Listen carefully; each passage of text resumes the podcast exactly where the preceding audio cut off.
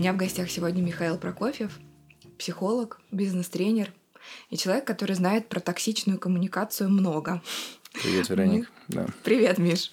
Мы про это много с тобой говорили, и спасибо, что ты решился сегодня чуть-чуть, в общем-то, приоткрыть э, эту тему в нашей с тобой беседе. Спасибо, что позвала. Буду рад. Миш, что такое токсичная коммуникация? Что это? Ой, хороший вопрос. ну, давай начнем с определения. А, я всегда, когда даю определение какому-то понятию, иду от слова. Да? Токсичное слово, токсичная коммуникация от слова токсичность, да, если брать греческий язык, от слова токсикос – это яд. Недаром люди ассоциируют токсичную коммуникацию с ядовитой коммуникацией. Очень часто про людей токсичных говорят ядовитый человек, желчный человек, ощущение, что меня травили. И это неспроста. Почему?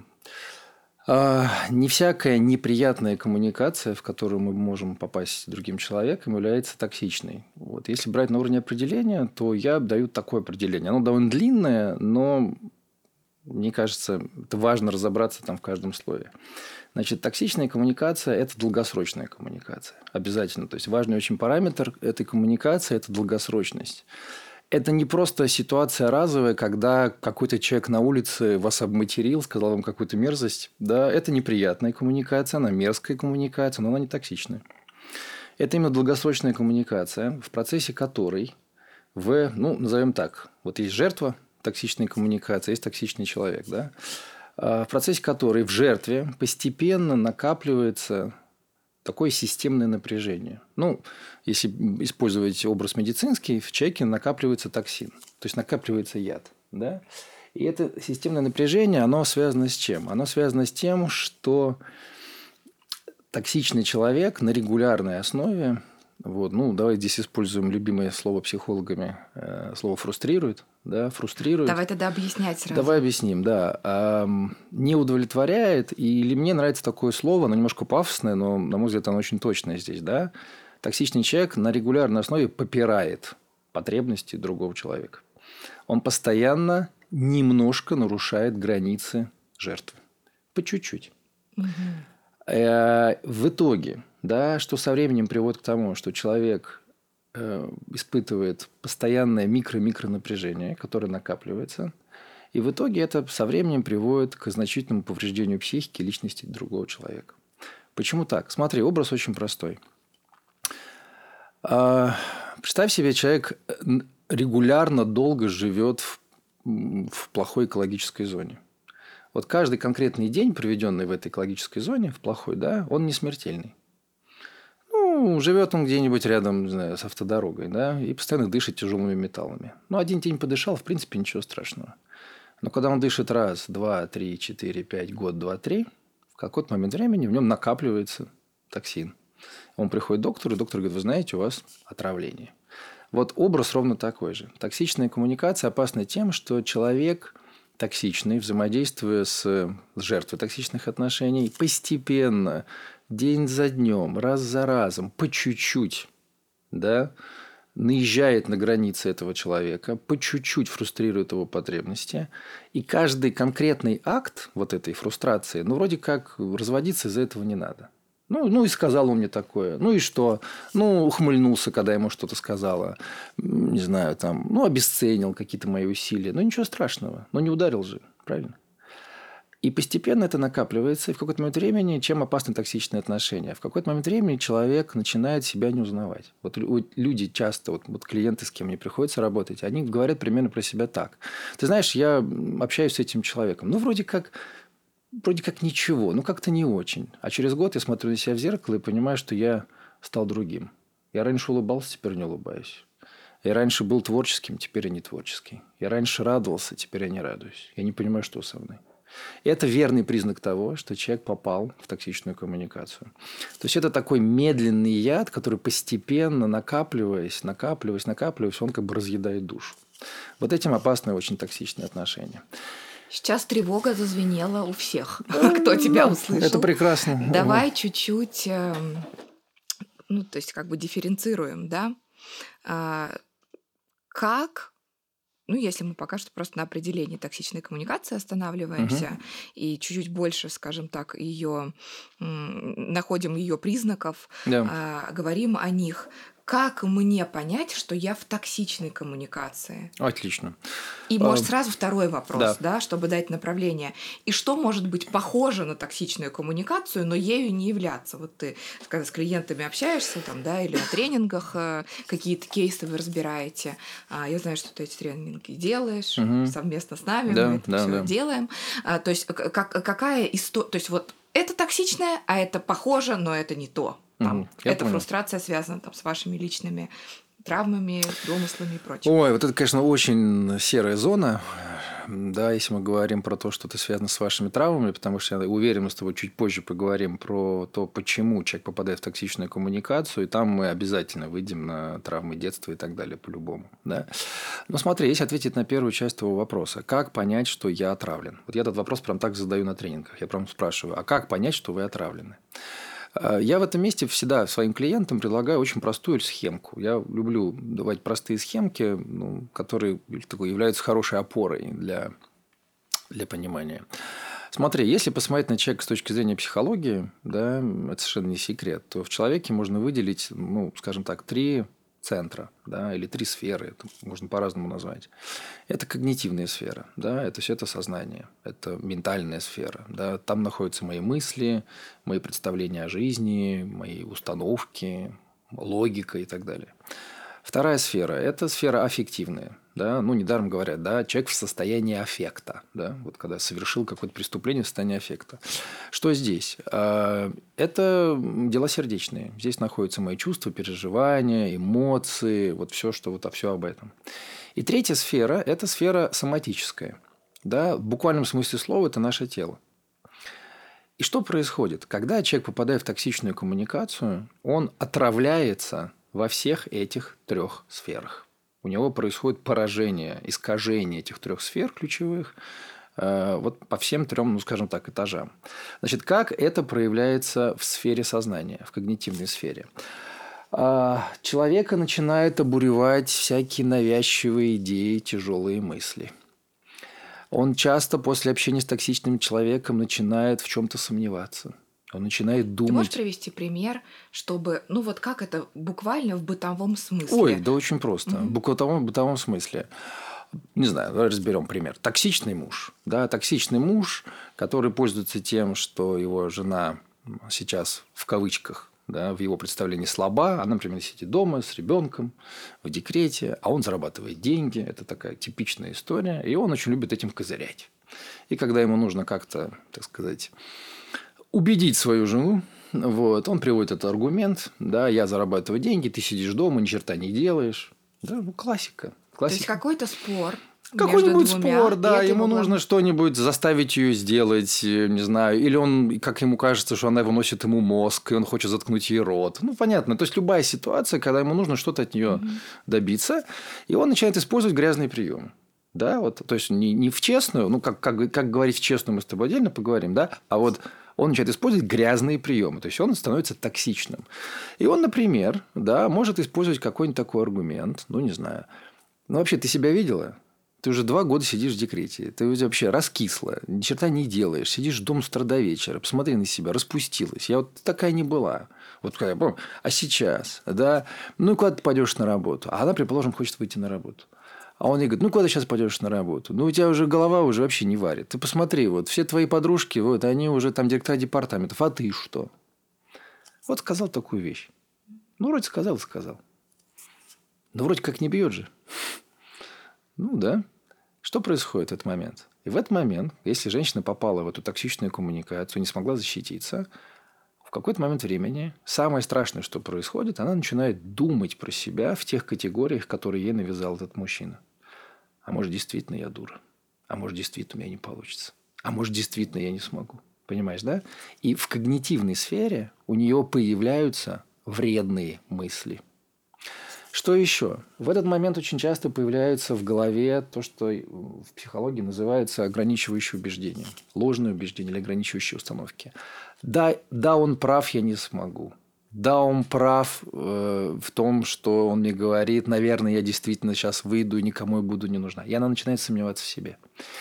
И на уровне внутреннем, вот как это понять? Ее начинают обуревать тяжелые мысли. Вот когда мы говорим, у меня тяжелые мысли, я не могу найти себе место, я все время об этом думаю, я вижу это, я смотрю в зеркало, вдруг я вижу, что я какая-нибудь ненормальная, да? Вот мы об этом с тобой поговорим. Один из самых главных, страшных вещей, которые делают токсичные люди, они навязывают своей жертве ложную картину мира. Вот это самые наверное, сердцевины их яда. То они... есть убеждения. Конечно, они делают так, что человек начинает верить в ложь. Токсичная картина мира – это всегда картина мира ложная.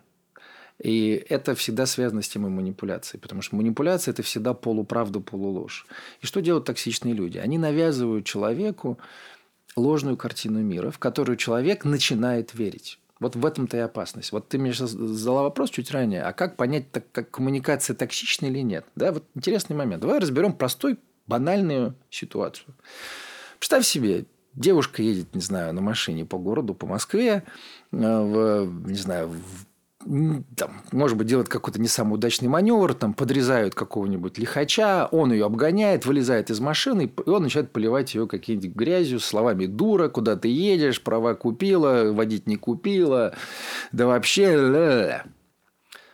Значит, ну, вряд ли эту коммуникацию можно, можно назвать приятной. Абсолютно понятно, что там гарантированно у этой девушки будет испорчено настроение, и будет противно, мерзко и так далее. Но смотри, почему эта коммуникация не токсичная?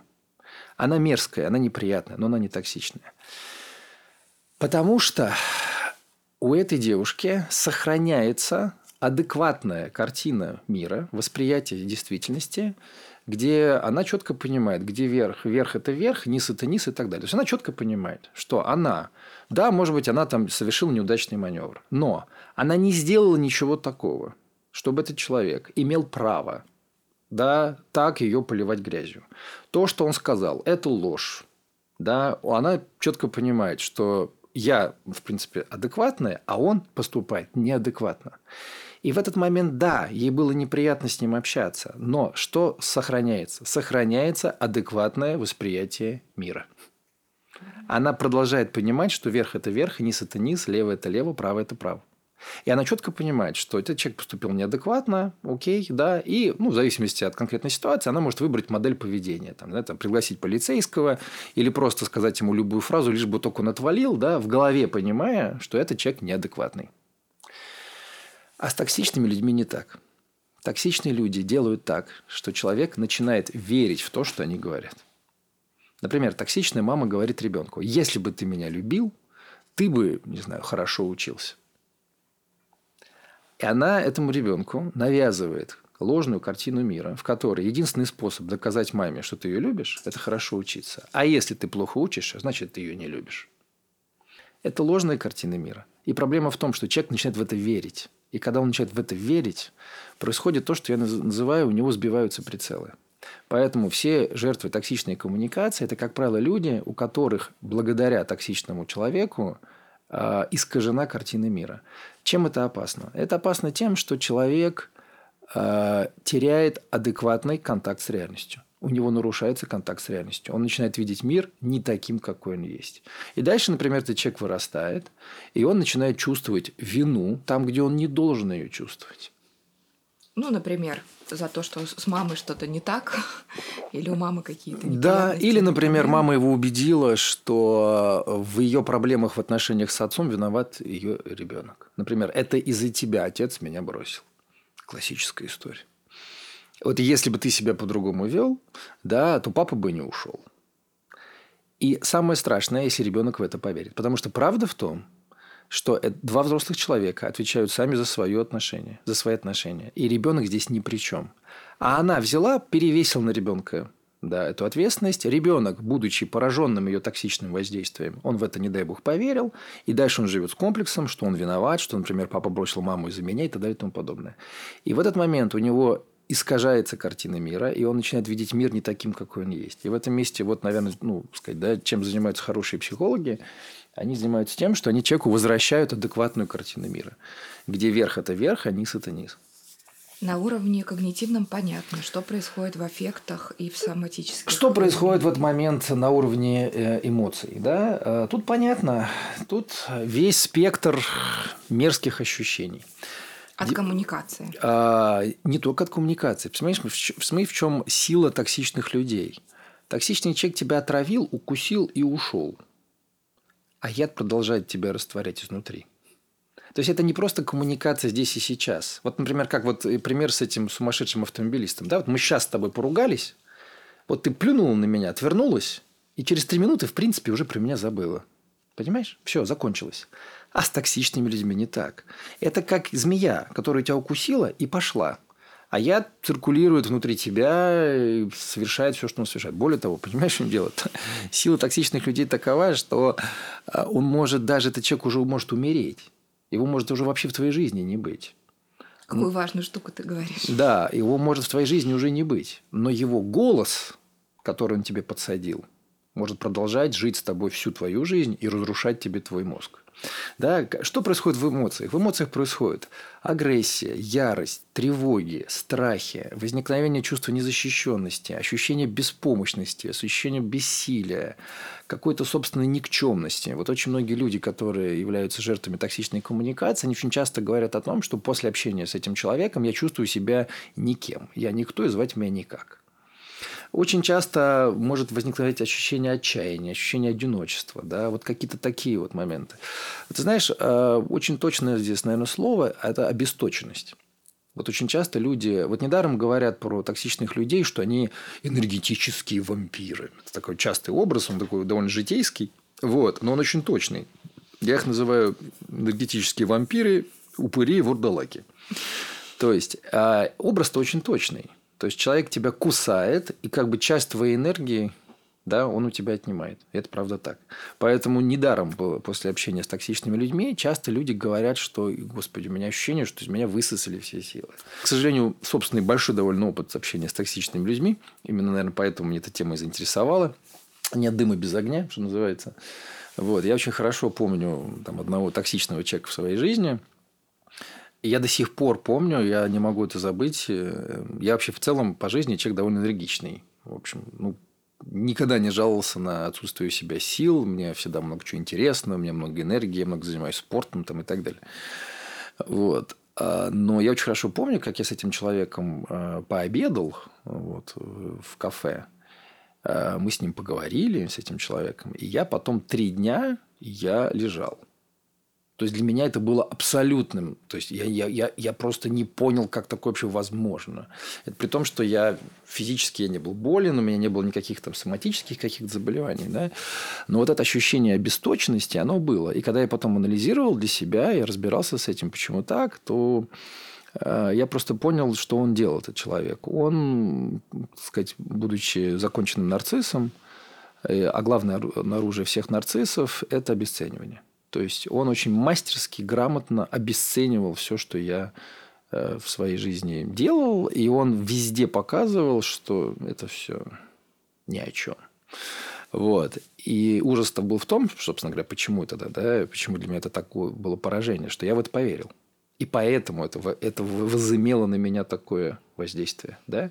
И вот здесь очень хороший вопрос, да, но я думаю, чуть позже его обсудим собственно говоря, наверное, самый главный, а почему мы подвержены токсичным общениям, отношениям. Да, кто в них попадает? Есть люди неуязвимые или их нет? Э, давай так. Э, не поверю, что есть люди неуязвимые. Э, просто вопрос в том, у кого где тонко. Понимаешь, да? Но это то же самое, что спросить, есть люди здоровые, есть люди нездоровые, да? Вот. Во-первых, здоровье, нездоровье – это все-таки континуум, да, это, так сказать, очень сложно, да, сказать, с какого процента мы говорим, что человек здоровый или нездоровый. Вот. Я верю в то, да, что мы все невротизированы. Да, то есть, и мы, давай сейчас мы с вами, давай мы сейчас с тобой не берем область психиатрии. Да, то есть, вот это, это другая история.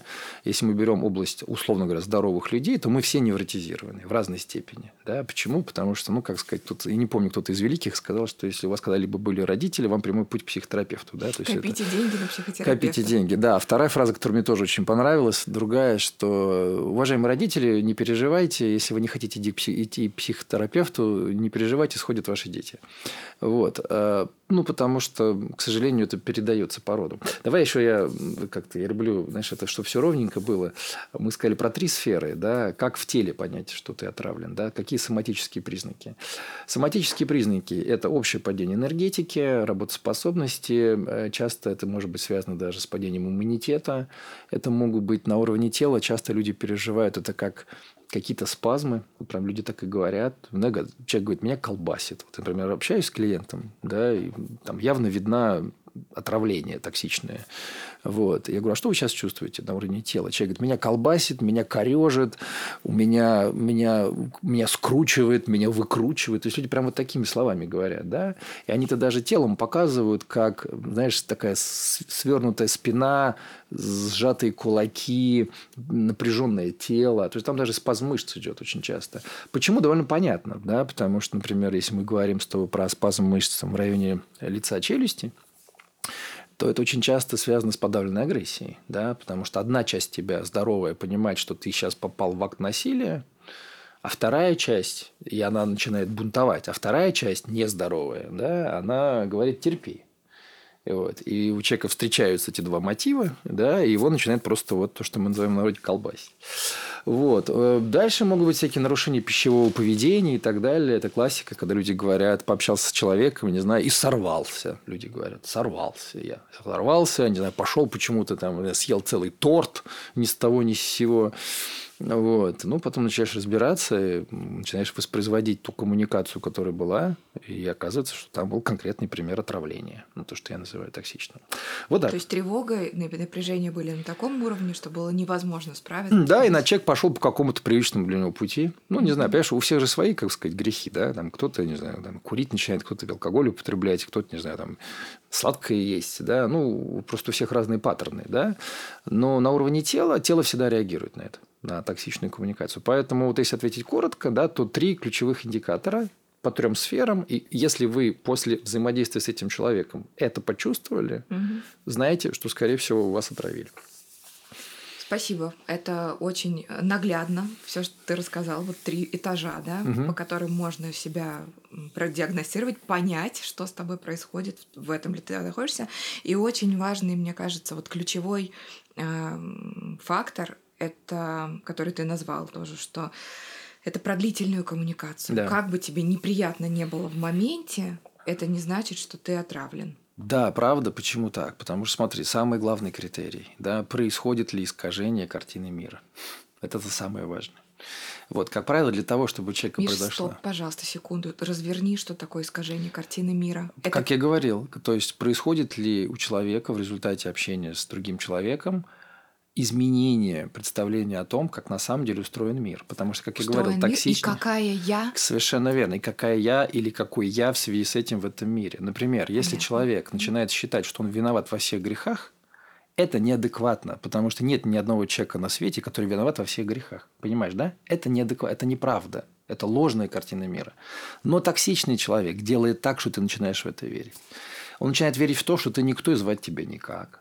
Он начинает, ты начинаешь верить в то, что если, например, я вот люблю всегда приводить пример мужско-женский, да, что, например, если ты не зарабатываешь деньги, то ты не имеешь права мне ничего говорить. Какая связь, да? Какая связь? Правильно, связи-то нету.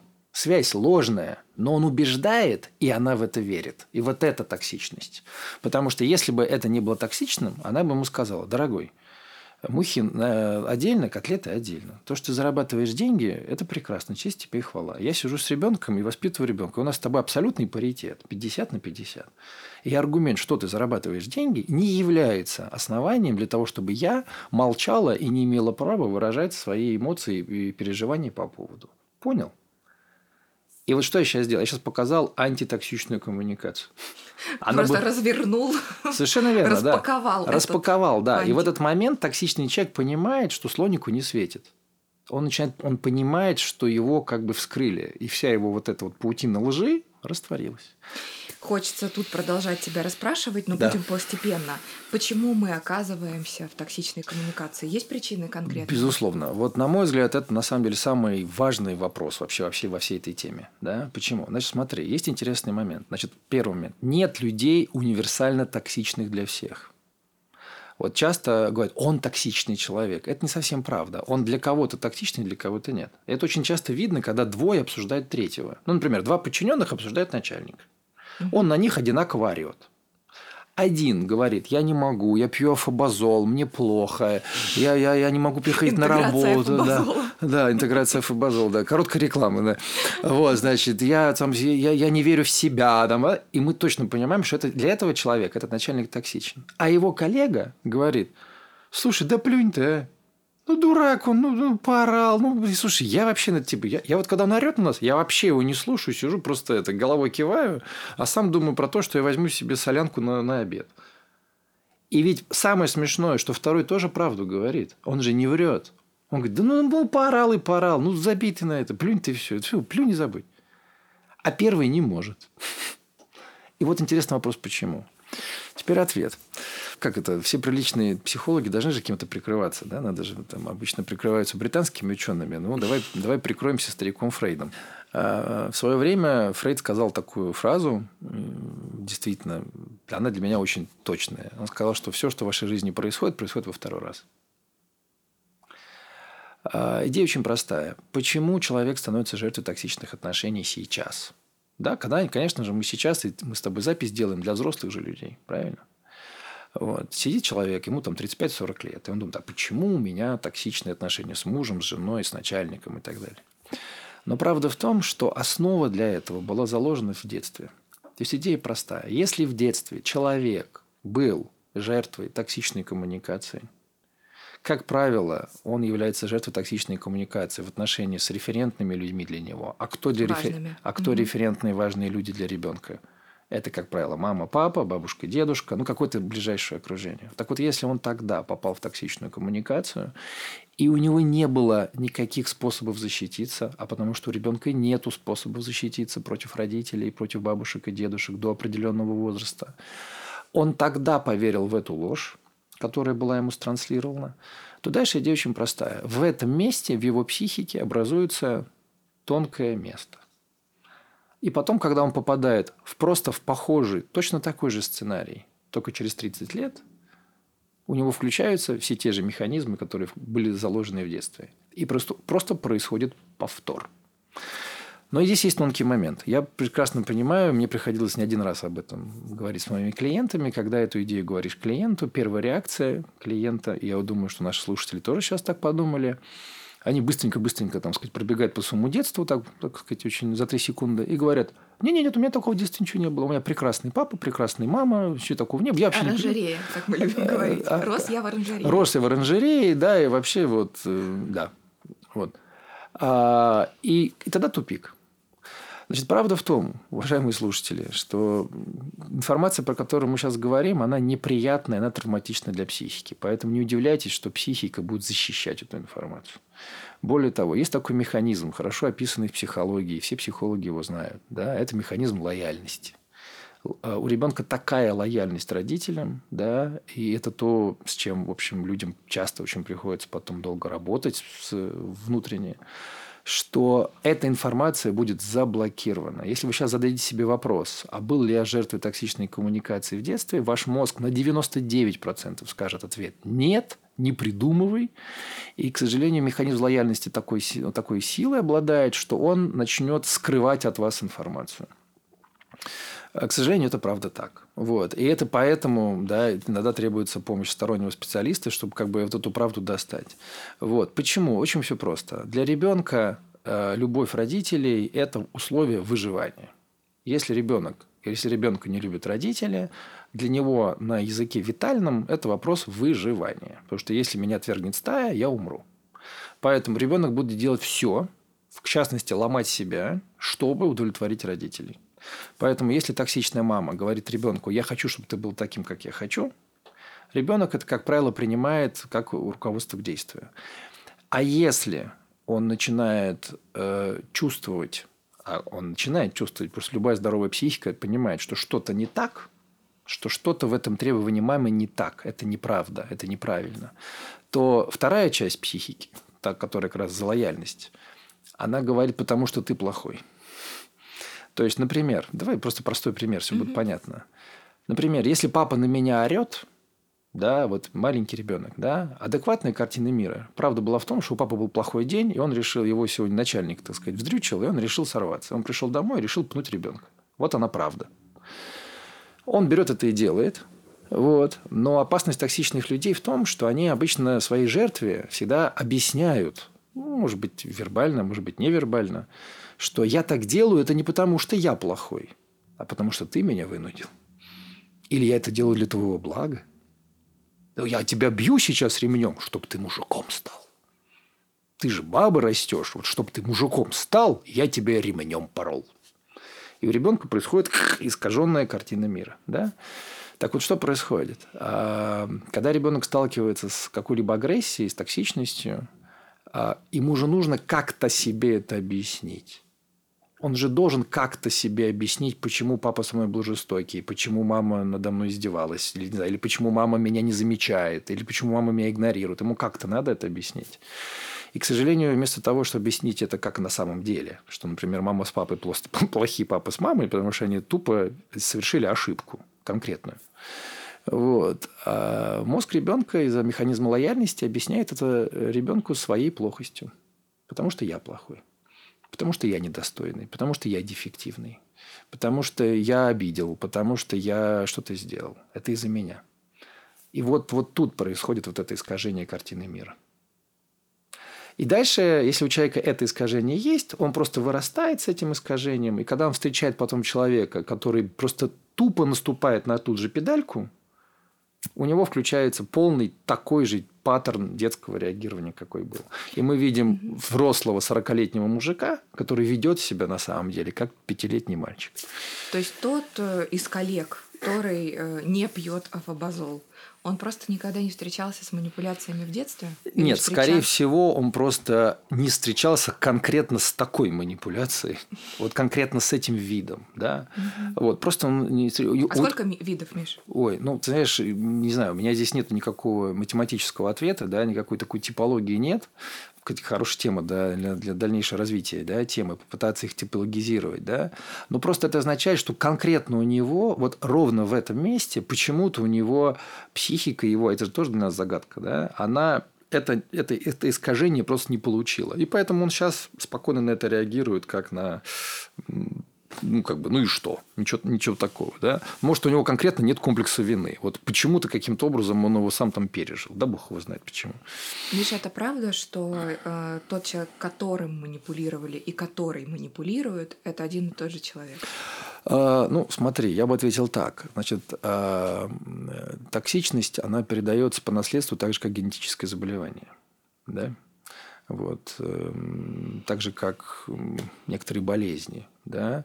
И правда в том, что люди, которые в детстве были жертвами токсичной коммуникации, как правило, с возрастом становятся палачами. Как говорит наш с тобой учитель, а, жертва усваивает совершенно, две роли. Совершенно верно. Жертва усваивает две роли, да, и это... И насильника, и жертвы. И насильника, и жертвы, да. А, ты знаешь, это очень легко проверить, на самом деле, это очень легко доказать. Да? Я, я не люблю быть голословным, просто что-то заявлять. Вот. Э, я в свое время потратил некоторое время, мне было интересно. Сейчас, наверное, подумают, что я, наверное, сумасшедший, но тем не менее. Мне интересна разная психология, в частности, психология, скажем так, извращенная, да, вот. Я читал биографии э, серийных убийц, маньяков. Мне просто было интересно понять, как человек мог до такого дойти. Потому что для меня это был вопрос. Да, и все же прекрасно знают, что очень многие серийники, они же не сумасшедшие. Да, то есть среди них есть люди психически ненормальные, да, есть люди психически нормальные, прекрасные ребята вообще, которые на работу ходили, детей воспитывали, прекрасные ребята. Только почему-то по ночам они занимались тем, чем они занимались. Вот. И ты знаешь, я прочитал, ну, там, на самом деле, это исследование было очень простое. Вот, я прочитал там 5-10 биографий этих людей, известных там наших маньяков, там американских известных, там типа Теда Банди. У них у всех, как под копирку, одинаковые судьбы. Вот просто, понимаешь, иногда, ну, вплоть до того, что уже даже смешно. То есть, как правило, у них тяжелое детство, как правило, с э, какими-то очень, ну, то, что мы сейчас называем токсичными родителями, жесткими, ригидными, отстраненными. Э, очень, у, у них очень многих были родители на какой, с какой-то религиозной повернутостью. То есть мама считала, что женщина – это зло, и с детства ему говорила, что женщина – это грех. Да? То есть они были абсолютными жертвами токсичной коммуникации. В школе ли их булили, у них были какие-нибудь проблемы с внешностью, они были какие-нибудь слабые, забитые. Да? И потом вырастало то, что вырастало. Да? То есть это, это передается по наследству. И отсюда очень интересная рекомендация, вот такая совершенно практическая. Если вы хотите перестать быть жертвой токсичной коммуникации, как бы не парадоксально это звучало, но вы должны научиться сами не быть токсичными людьми. Потому что, понимаешь, что дело? Мы сейчас строим разговор в такой логике, что мы все с тобой здоровенькие, и вокруг нас вот такие ходит токсичный мир. Это не совсем так. Мы все сами тоже токсичные. И более того, я думаю, любой из нас э, может честно сказать, так положа руку на сердце, да, когда ему башню сносит, и он становится токсичным человеком. Просто у нас токсичность бывает разная. Кто-то идет в агрессию, кто-то идет э, в истеричность, нервозность. Это не без разницы. Но в этом месте принцип «исцелися сам», он очень важен. Самая главная мысль нашего сегодняшнего разговора прозвучала. Ну, я не знаю, для всех своя какая-то главная мысль. Может быть, может быть, да. В этом месте это удивительная вещь, потому что если вы хотите побороть токсичность в своей жизни, то начните с себя.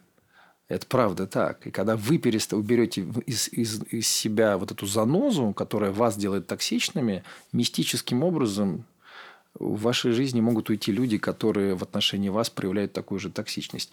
Парадокс. Тогда у меня резонный вопрос отсюда. Да. Если сейчас у меня хватает сил психических противостоять лояльности к маме, папе и бабушке, угу. я понимаю, о чем речь. Да. Мне даже удалось дойти до той точки, где я могу вспомнить где я проявлял токсичность, да. проявляла. Да. Что мне делать? О чем мне думать? И какой мой первый будет шаг на пути к изменениям внутри себя?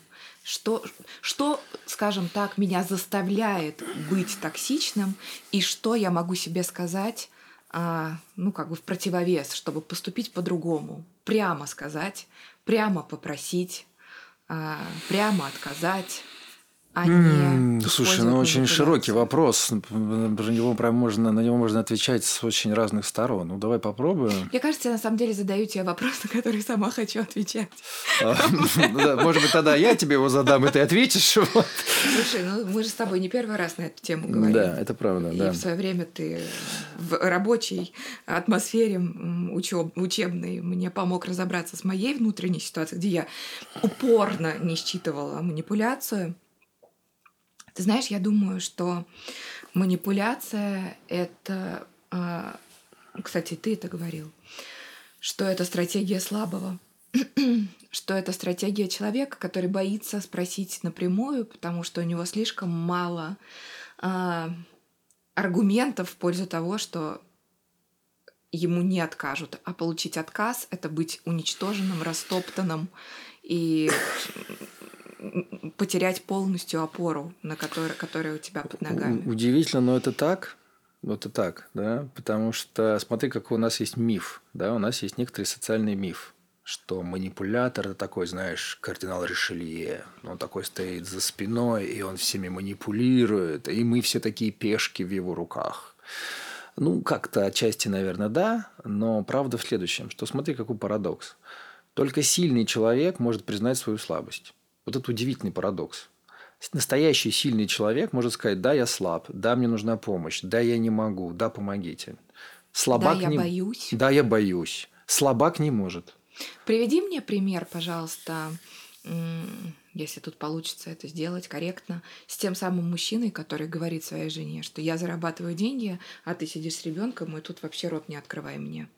Чего он боится или чем, в чем его внутренний мотив – чтобы быть токсичным? Чтобы, ну, вот конкретном этом, да, а, разговоре. То есть что, что, что его заставляет идти вот этой вот манип... ну, тропинкой манипуляции? Знаешь, э, ну, опять же, Ну, в твоей фантазии. В мо... Да, в моей фантазии, да. Вот это важно. Это, у каждого свои мультики, как мне одна моя знакомая хорошая сказала. Говорит, я, говорит, свои мультики смотрю. У всех свои мультики. Ну, давай так, если говорить про мои мультики, понимаешь, в чем дело? Вот э, я верю в то, что если люди действительно находятся в каких-то честных, доверительных, открытых отношениях, то любой может другому сказать про то, что ему плохо, а, не боясь, что это будет как-то неправильно воспринято. Да? А, ну, вот если брать фантазию про этого товарища, ну, условно, да, вот это mm-hmm. вот некоторая семья, да, почему он не так говорит? Ну, то есть, наверное, у них был какое-то конфликтное взаимодействие, наверное, она как-то выражала свое какое-то недовольство по какому-то поводу, mm-hmm. да, и он решил вот поговорить об этом не по-честному, а по сути дела он послал ей по что сигнал «закрой рот».